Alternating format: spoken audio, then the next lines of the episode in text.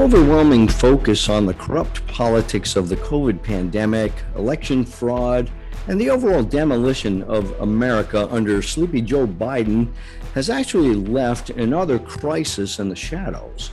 Does anyone remember the opioid crisis? You hear almost nothing about it anymore. Why do you suppose that is?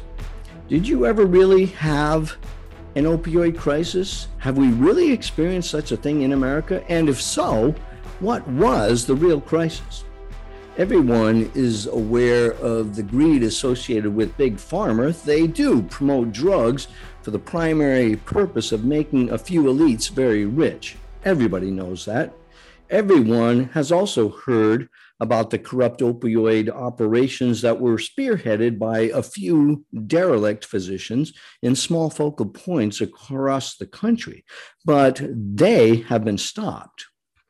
And once again, our tyrannical government, as well as some completely corrupt medical boards, have gotten their dirty little fingers into the business of pain medicine.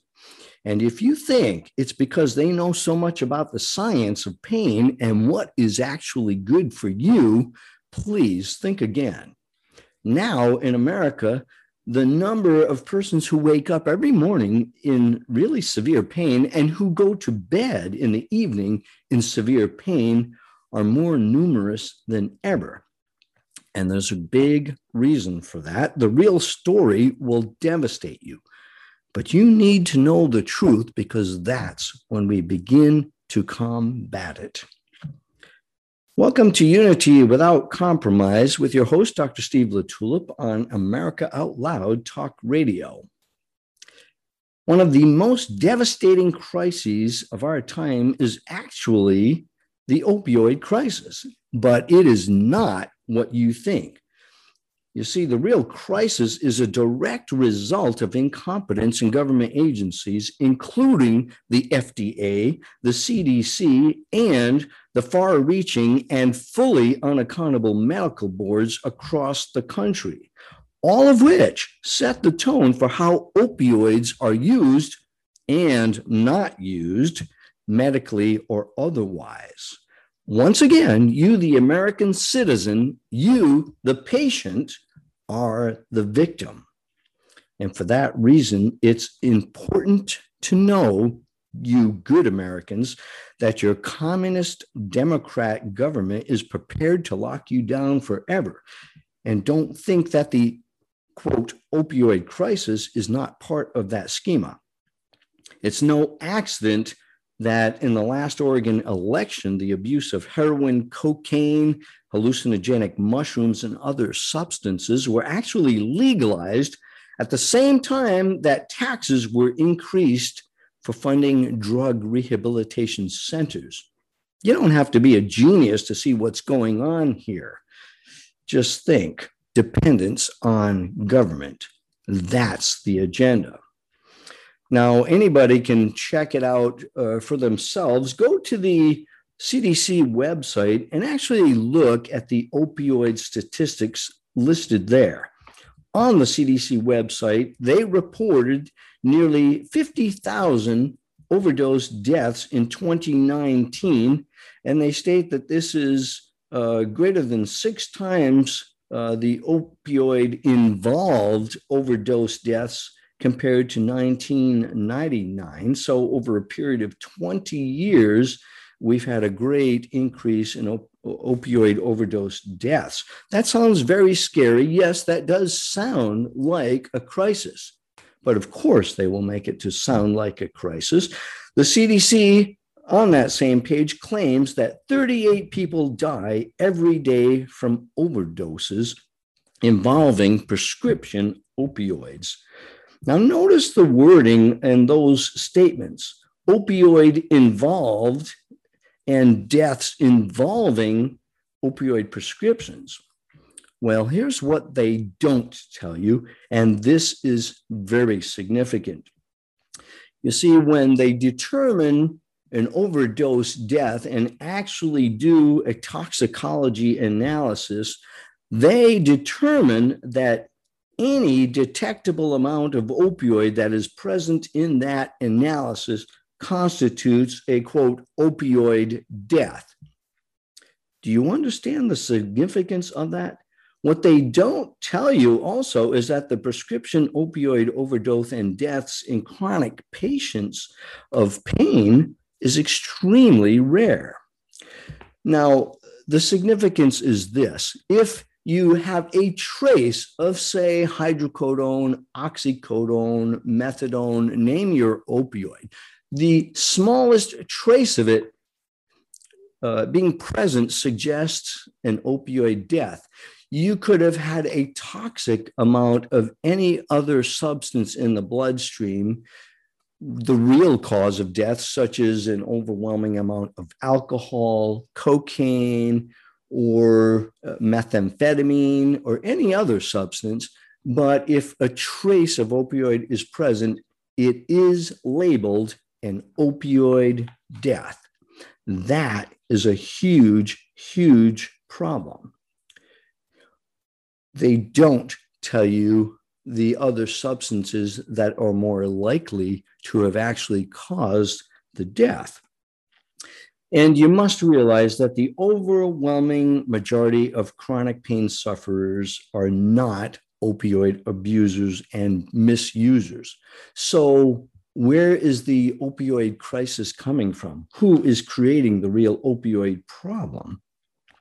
Now, I will grant them the CDC does admit that quote drug overdose deaths can be hard to categorize that's their little disclaimer so that they're, they're not called out on their abusive um, confusing of the scenario but we must realize that most overdose deaths actually involve heroin and illicitly manufactured fentanyl Remember, heroin is now legal in Oregon, but not actually yet prescribed. It is still a class one, a schedule one drug, according to the, the DEA.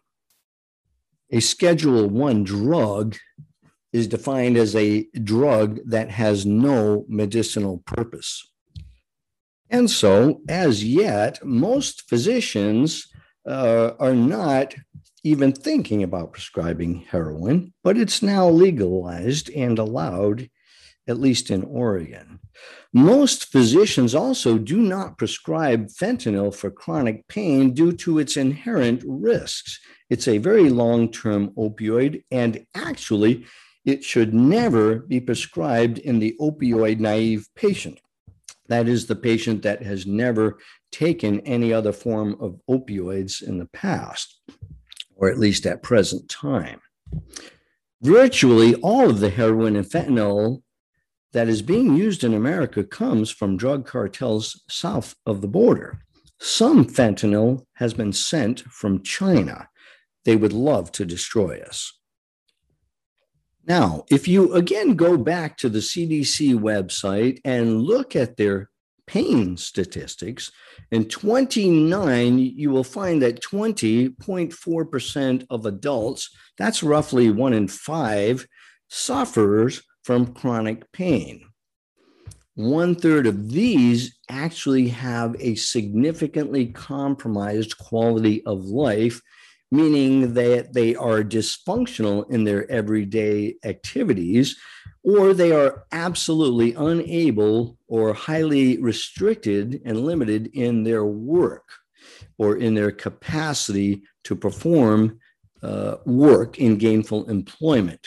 This more severe pain is called, quote, high impact chronic pain pain does increase with age uh, to a certain point. Roughly, the turning point is about at age 90 years when pain tolerance seems to increase, perhaps as a preparation for death. It might be a protective benefit that we have if we are blessed with living to that age. If you look at the breakdown according to race, Caucasians are, account for 23.6% of chronic pain sufferers. Blacks, 19.3%, Hispanics 13%, and Asians 6.8%. No explanation is offered for those statistics.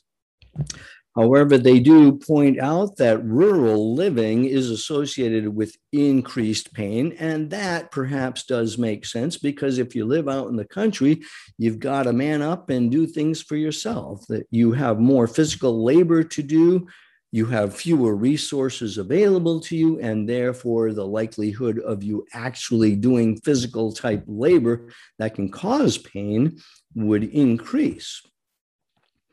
So let's say you are a victim of chronic pain, and when your pain is not controlled, what options do you actually have? And how far would you go to find relief from that pain? In the history of mankind, the search for relief from any form of pain suffering has caused us to seek any and all avenues to relieve ourselves of pain. You might seek alcohol. Does alcohol help relieve pain? It most certainly does. And you might even seek street drugs if you cannot find a source of medications to be prescribed to you to control your pain.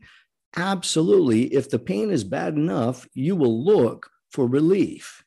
You will might consider even non opioid drug abuse. And there are medications out there that are being abused uh, that are not in the opioid class. Or you might just suck it up and say, This is my fate, and I will just remain inactive and perhaps bedridden.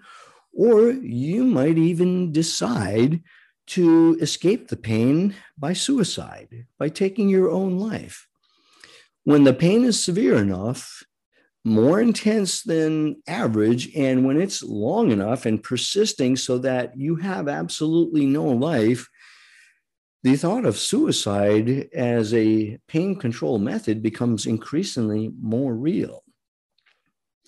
Some patients actually try to be good citizens and realize the risk of opioids, the risk of abuse, that is, and so they avoid them but they will have no qualms about taking excessive doses of nonsteroidal anti-inflammatory medications such as ibuprofen or naproxen.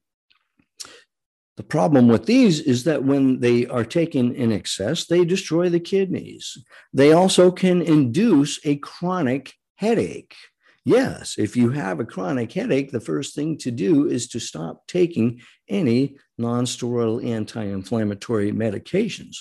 They also can increase the risk significantly of GI bleeding, and they can truly tear up a stomach and an esophagus. Some people go to another pain reliever, an analgesic without anti inflammatory properties, this is Tylenol or acetaminophen, and Tylenol abuse or excessive dosing, misuse, can be very toxic to the liver. And as I said, it does nothing to reduce inflammation. It has no anti inflammatory properties. But many people do find some relief from Tylenol. Where can you go for pain control? What other options do you have besides substances? Well, there's cognitive behavioral therapy or a form of counseling that helps you to tune into your pain and into ways that you can alleviate your pain by proper thinking. And believe it or not, that does have some merit. But when your pain becomes severe enough, it's almost a guarantee you are looking for a substance to relieve you of that pain when your dysfunction and quality of life are extreme, then life can sometimes become not worthy of living. You become unable to work. And when that happens, your self image plummets. You suddenly lose interest in socializing and you feel guilty for not doing, for not participating in life, and then ultimately that leads to hopelessness. Now, when you're in that state of mind, think about what happens to family relationships.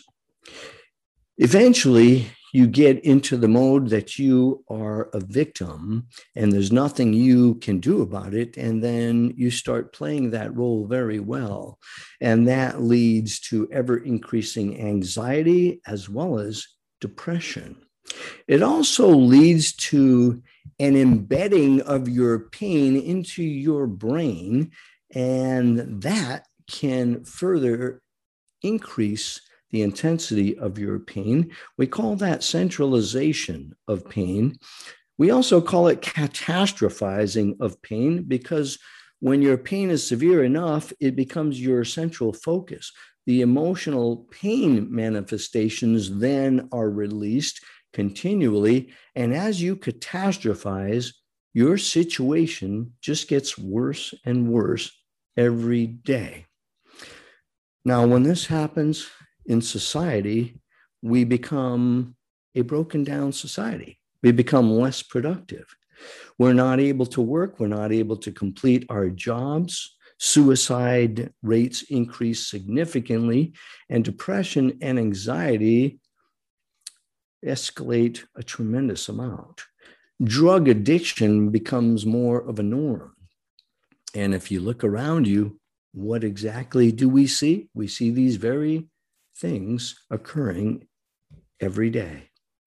Addiction often stems actually from self treatment of pain and also self treatment of depression and anxiety.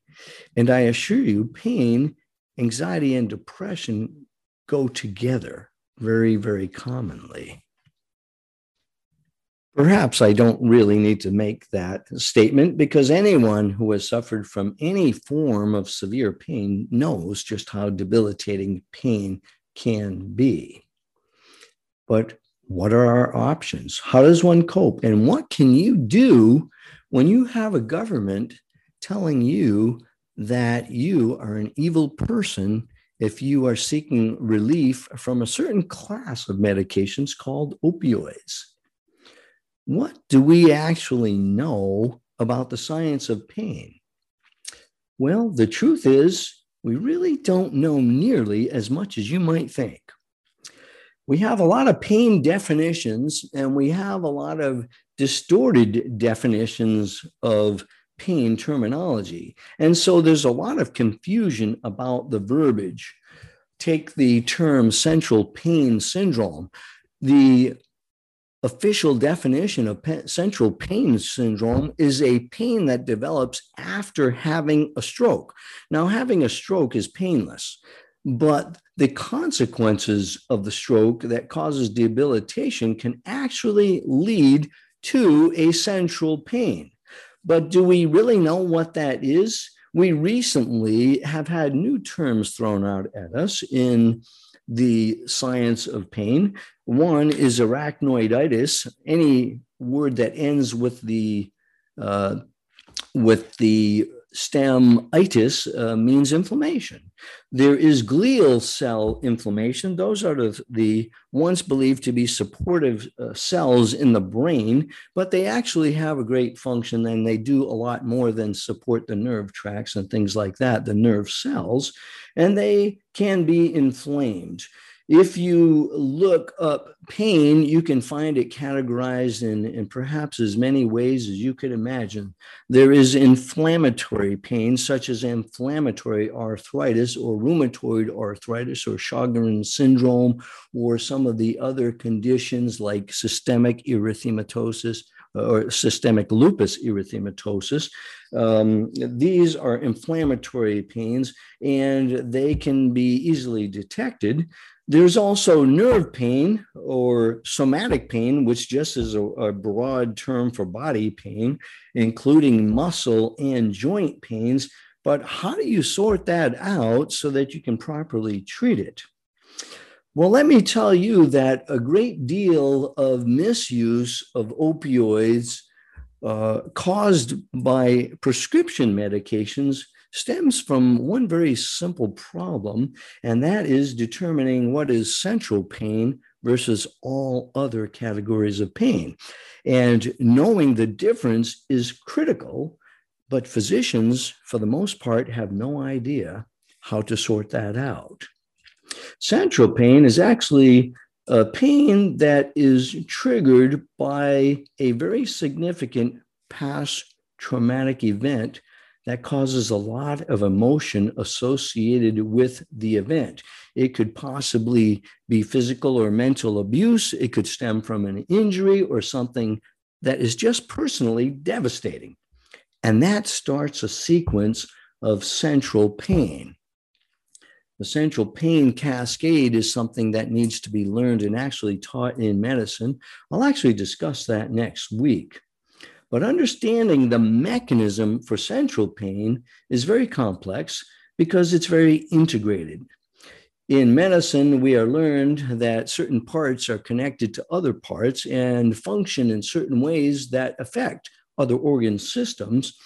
In a nutshell, you could say that the brain is connected to the rest of the body. And in medicine, that is a principle that must never be forgotten because emotions and pain are highly, highly integrated.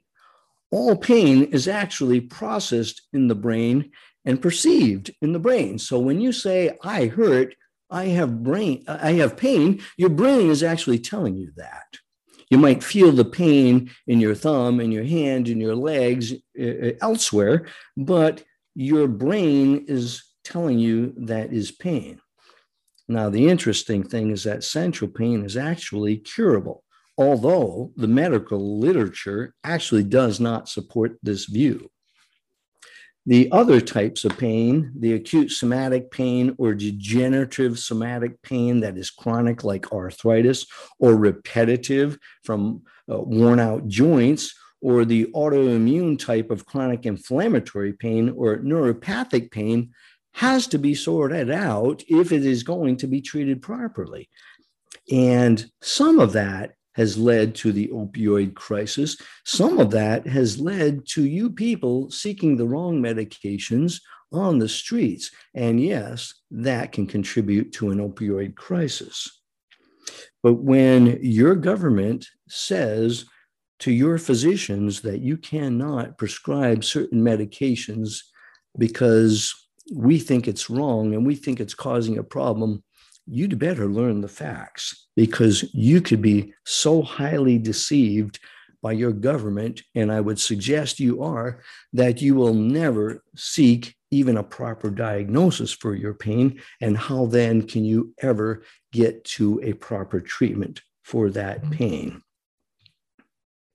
The answer is you cannot. And therefore, we need to really clarify what we mean when we are talking about an opioid crisis. You have seen from the CDC that the statistics of an opioid death have been severely, severely distorted. If you want to really entertain yourself and see what some pain prescribing physicians, pain management physicians are up against, look up the California Death Certificate Project. It is an atrocity, it is an attack against all pain physicians. Anybody, any physician or other medical provider mid levels who are prescribing pain medications in this day and age actually put a big target on their back.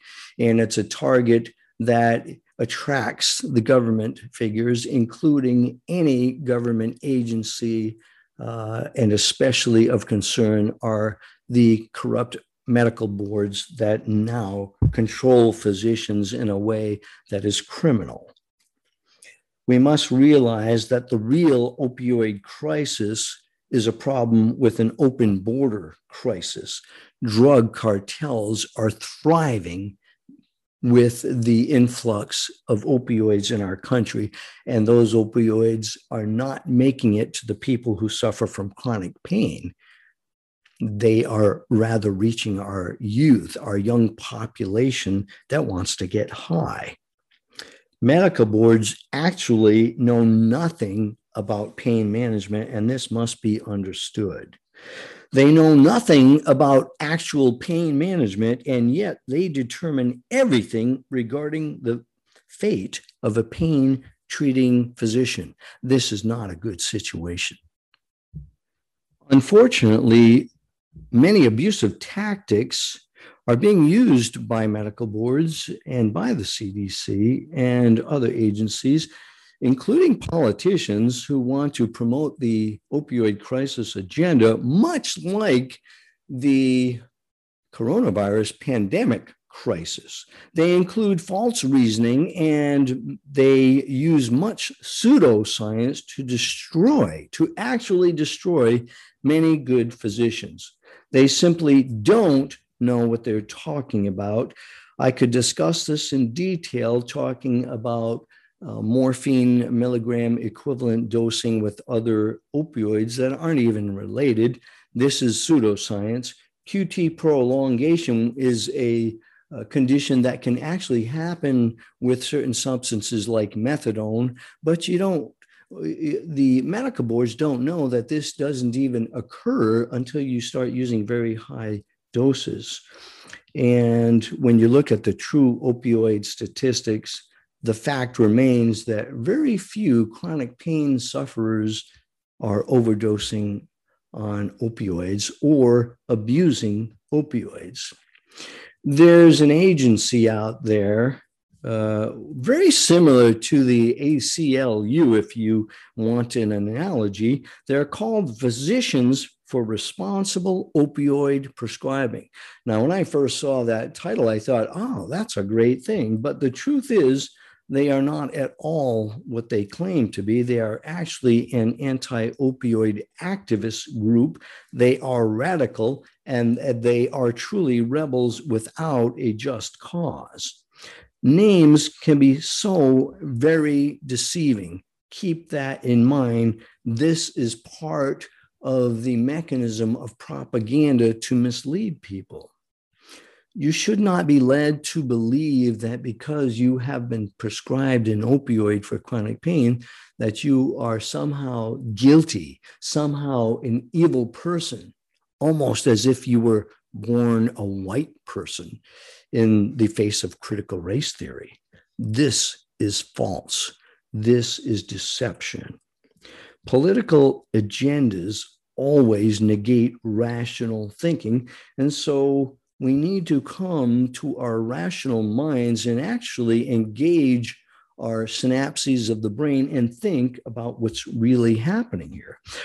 We have now before us more government madness because they are criminalizing pain physicians and at the same time decriminalizing abusive drugs. Remember, psychedelic drugs like LSD mushrooms, cocaine, and heroin can all be obtained freely without any repercussions. What does that do to a person who now considers that to be fair game?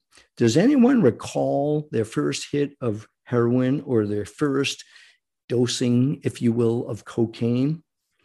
How, how did you fare after that? What were your thoughts diverted to? This is what addiction leads to, and it makes you dependent on the government. Of course, the question remains should drug abuse be a criminal offense, or is it just a medical mishap? Again, we have to think about what is the purpose behind a government agenda that legalizes very abusive drugs while at the same time offering rehabilitation centers what are they seeking? To answer the question, should drug abuse be a criminal offense? Well, it's a tough one to answer, but the bottom line is that the free will to choose has to have some impact on us. It has to have some validity in society because everything comes down to a choice. I will choose to be a good citizen or a bad citizen a criminal or a law abiding citizen. So, what's the answer? Well, the answer is to rationally think and to honestly evaluate each individual and to decide what is the real treatment needed and what is the real problem. If we don't do that, we are simply lost. This is Unity Without Compromise with Dr. Steve LaTulippe on America Out Loud Talk Radio. I'm talking about the criminalization of pain medicine in America today, another government fiasco that really does need fix because it is controlling you. When I return, I'd like to take a brief look at what the Bible says about physical pain and then discuss a few other things that might have a great impact on lo- your life, such as is rational pain management truly possible? And what can you do to help control your pain so that you can get back into the fight of life and the joys of living? I'll be right back after this break.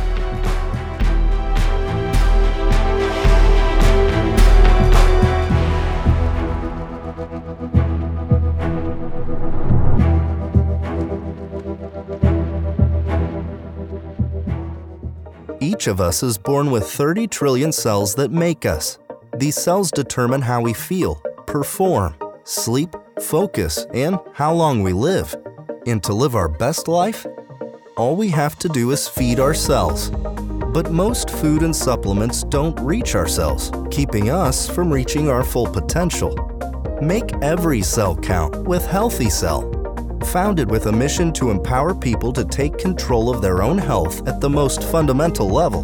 Dr. Vincent Giampapa, world renowned cell researcher and medical doctor, created supplements that work at the cellular level to boost immune health, sleep better, focus deeper, and stay younger longer. Go to healthycell.com and use code OUTLOUD for 20% off your first order of any product. And that's healthycell.com. H E A L T H Y C E L L, and use code OUTLOUD for 20% off. While the cancel culture is determined to destroy our history, bringing violence and terror to city streets, America Out Loud will enhance its own message of love and honor for the American traditions and constitutional values that have always been the backbone of what America means life liberty, and the pursuit of happiness. America Out Loud Talk Radio. Liberty and justice for all.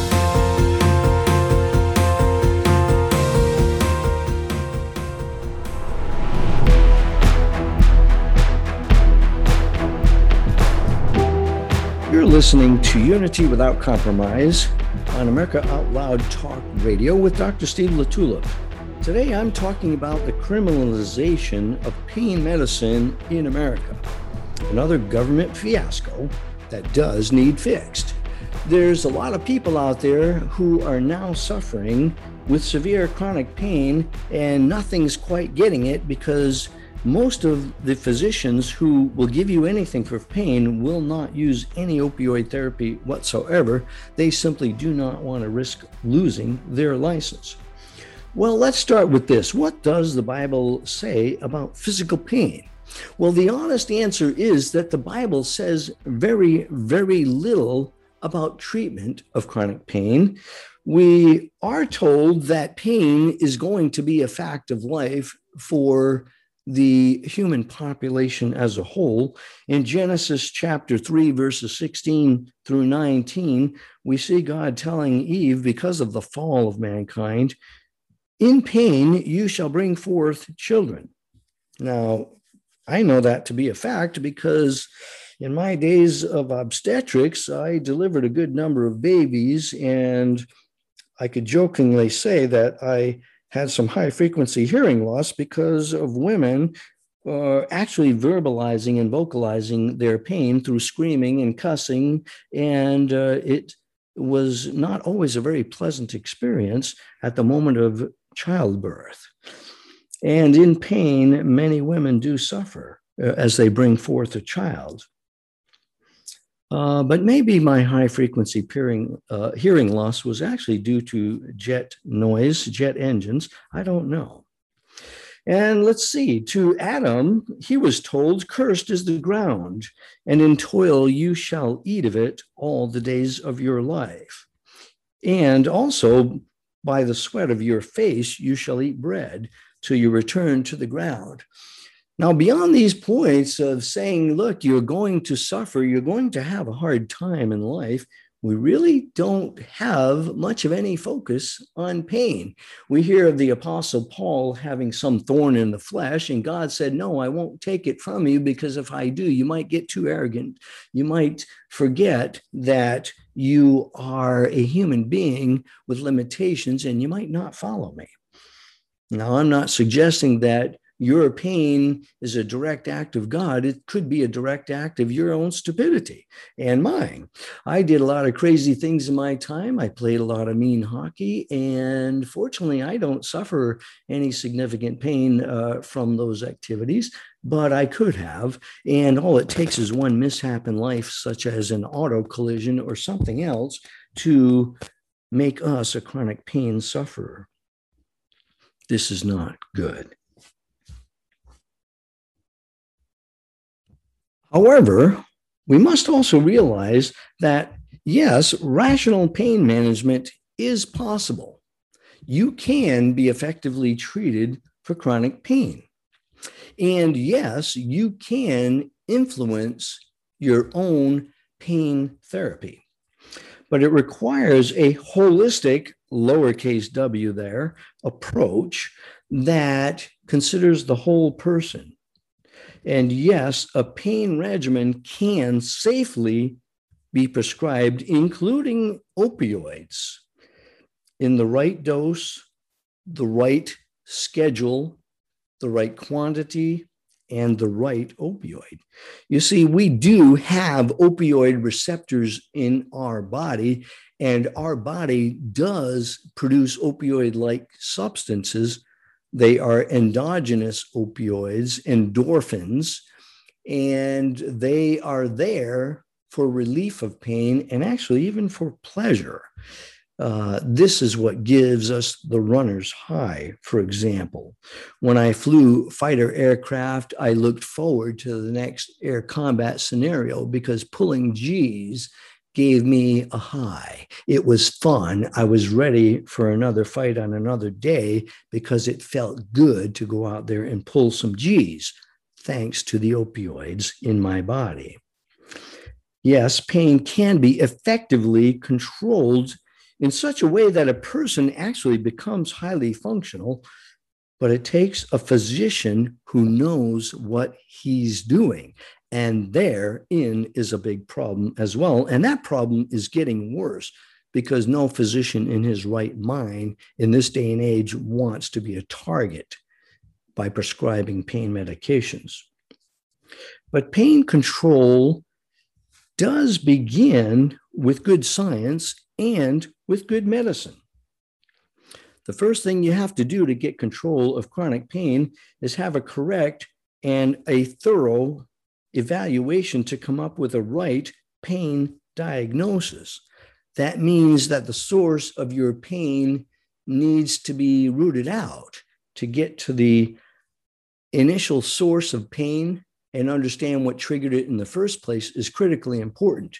And to understand why your pain is continuing day in and day out is critical to knowing how to treat it there are many good non opioid therapies, including non-steroidals at certain doses, and many other classes of medications that do effectively treat pain.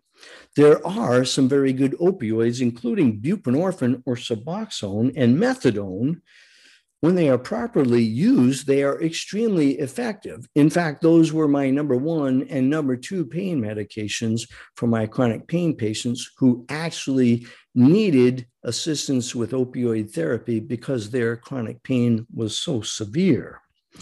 These two medications, buprenorphine and methadone, are actually the same drugs that are used in drug rehabilitation for opioid addiction and dependence.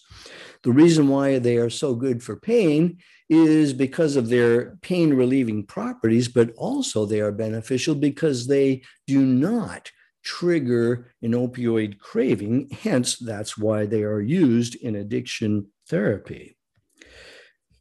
But there's a lot of other non-medication therapies that can that people can use to benefit them and the results can be amazing if you would only give them a try.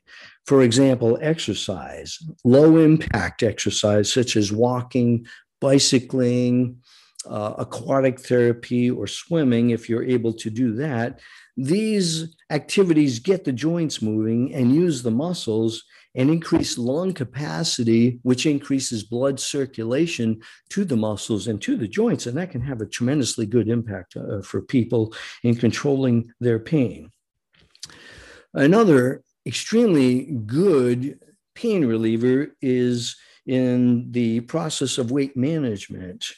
The morbidity and mortality from obesity is right behind cigarette smoking, believe it or not. Cigarette smoking is number one, the number one cause of a shorter life, and obesity is number two. It cannot be ignored. And when we have an obesity crisis in America, like we do, something needs to be done about it. And you need to be told that it is a problem.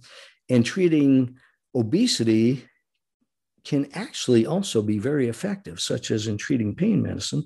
And the more you treat the obesity, the more you treat pain. Now, there are exceptions to that rule, and some of you are out there saying, You're crazy because I'm really thin. I've got a very low body mass index, and I'm practically anorexic, and I still have a lot of pain.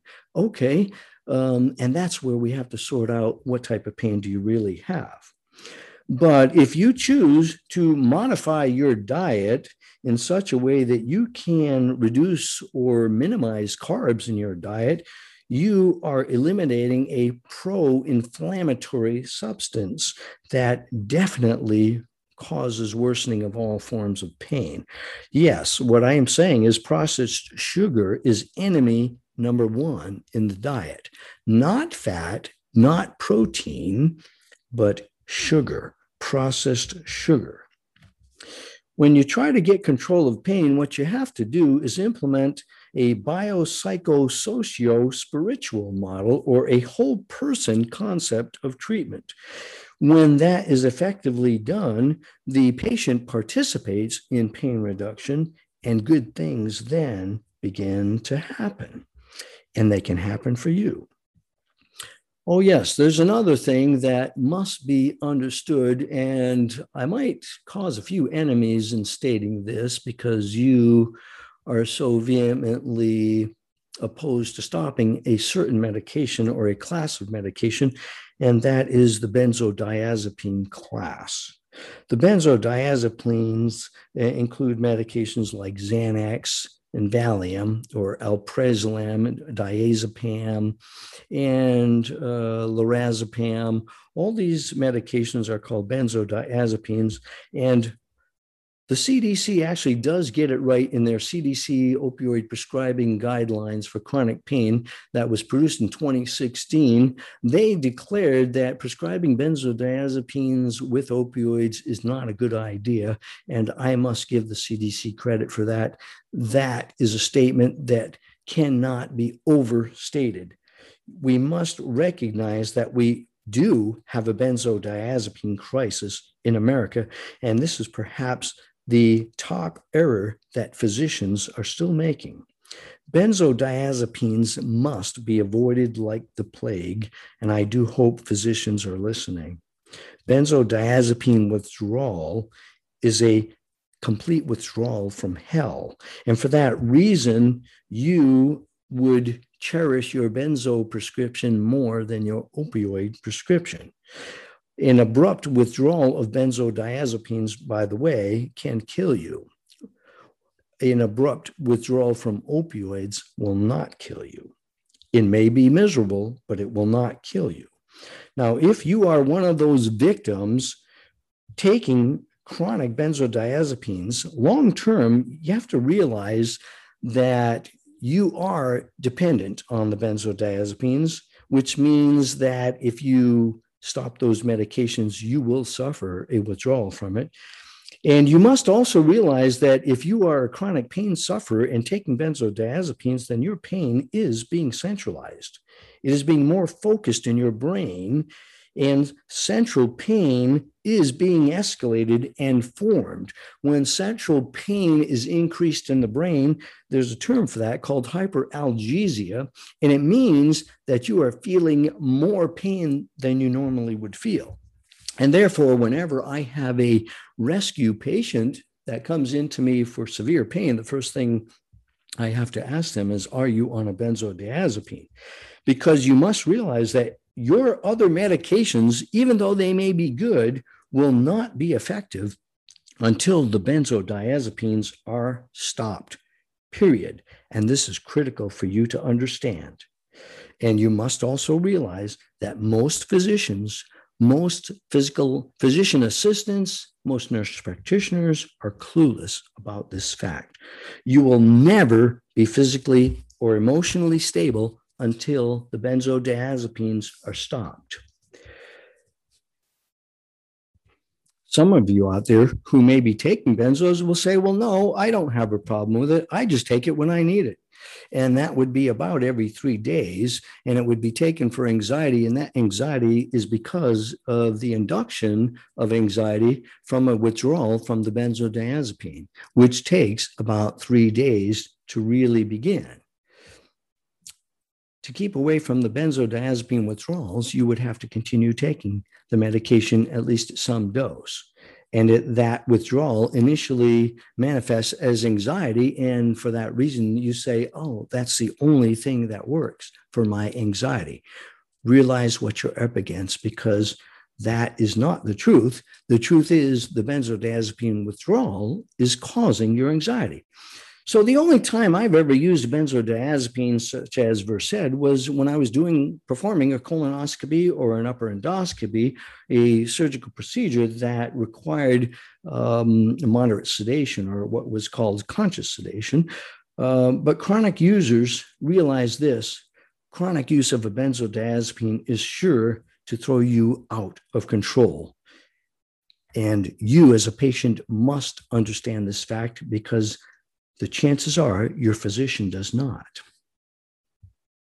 Well, I can almost hear some of you out there saying, well, wait a minute, who do you think you are? Well, you know, that's a very good question.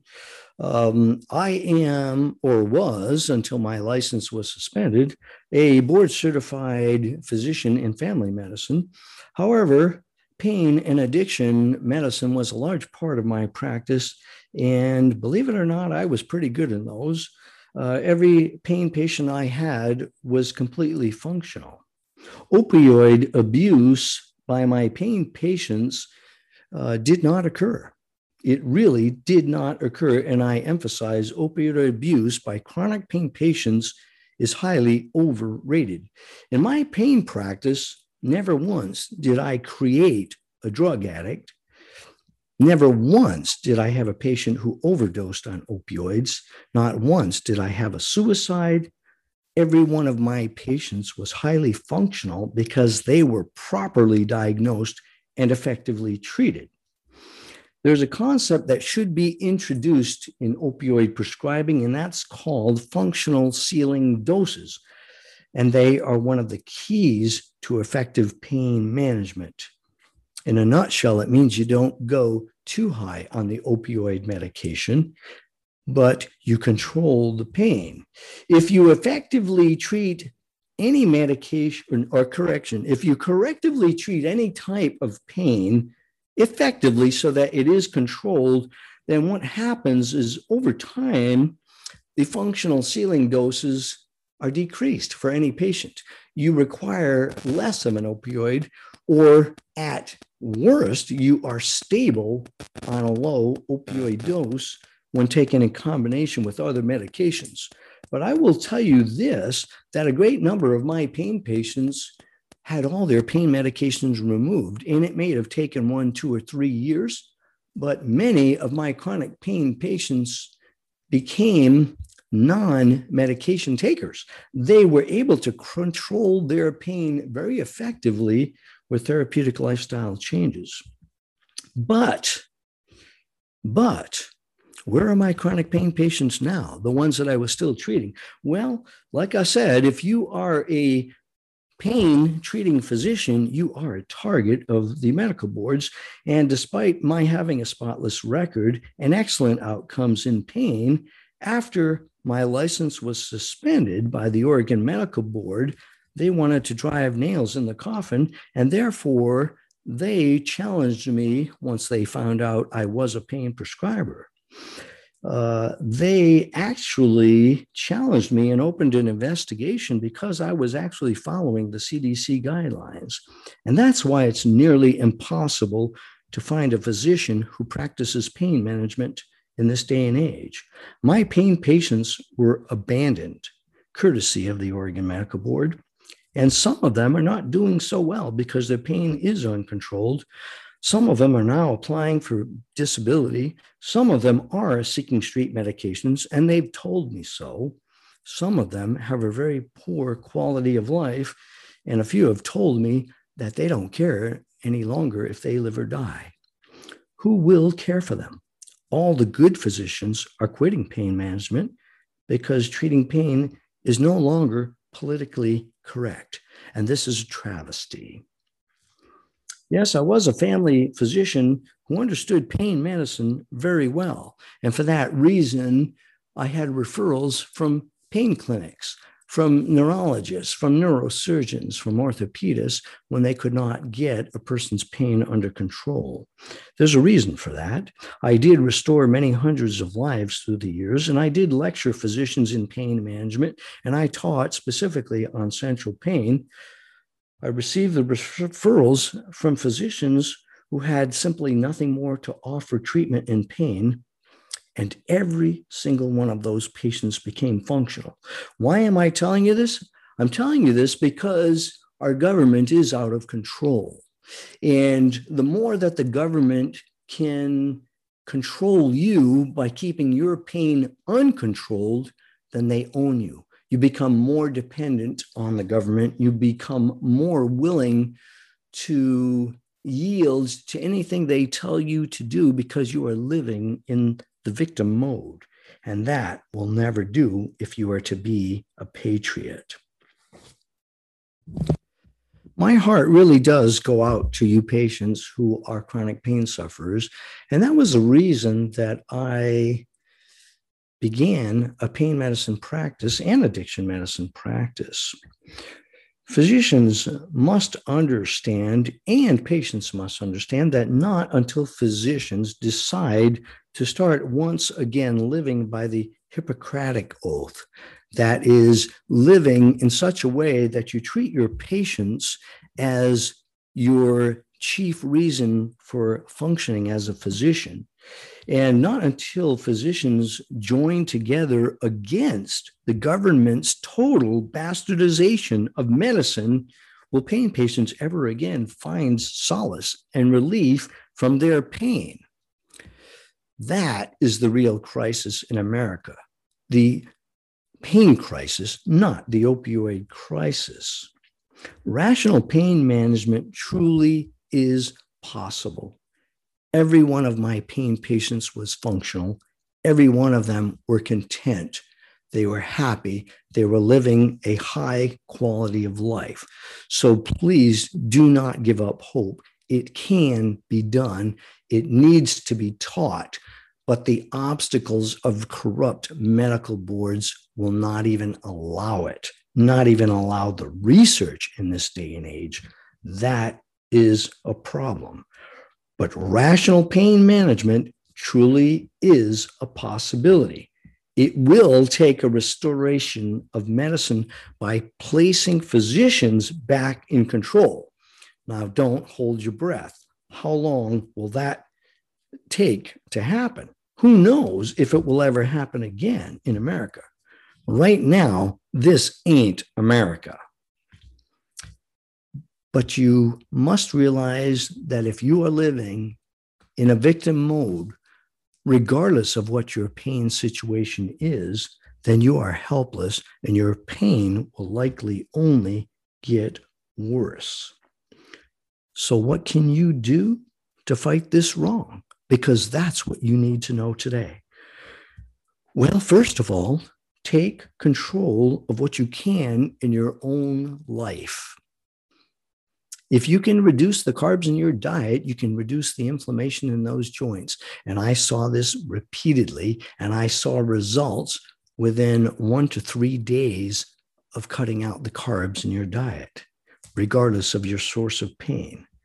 Secondly, do learn the truth about pain management and learn the propaganda that is surrounding the opioid crisis because the opioid crisis is really a drug abuse crisis. It is a southern border crisis. You can contact your state medical board and put some pressure on them. And I guarantee you, many of my patients did. And I was glad they did because they were hurting in a real severe way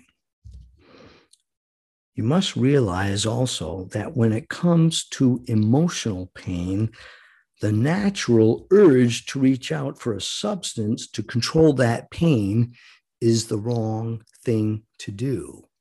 You have to understand some of the science of pain and find out how it can really be actually well controlled without creating a drug addict or without re- creating a zombie from high dose opioid prescribing, that is always wrong. And if you are one of the victims that is still on a benzodiazepine, repeat after me benzos are bad. Avoid them at all cost. Don't ever allow any physician or mid level provider to prescribe you long term benzodiazepines. It is initially a very sweet pill that works very well as it's going down, but over time, it becomes increasingly bitter and will throw your life out of control. That can never be a good thing. You have been listening to Unity Without Compromise with Dr. Steve LaTulippe on America Out Loud Talk Radio. Please remember that unity comes only through speaking the truth plainly, speaking it boldly, and with good intent. This takes discipline and it takes courage. It is a freedom fight, and we are at war and for that reason, I do hope and pray that you'll decide to be a warrior for righteousness today and every day. If you have a family member with out of control pain, please get them to seek some help. Get them to take some control of their own lives. Don't accept anything, any comment that puts them in a victim mode. Next week, I want to talk about the untold story of central pain because millions and millions of people suffer from that. And when you understand central pain, you will go a long way in making that pain go away. Until then, have a great week. Please do live for the Lord. Adieu.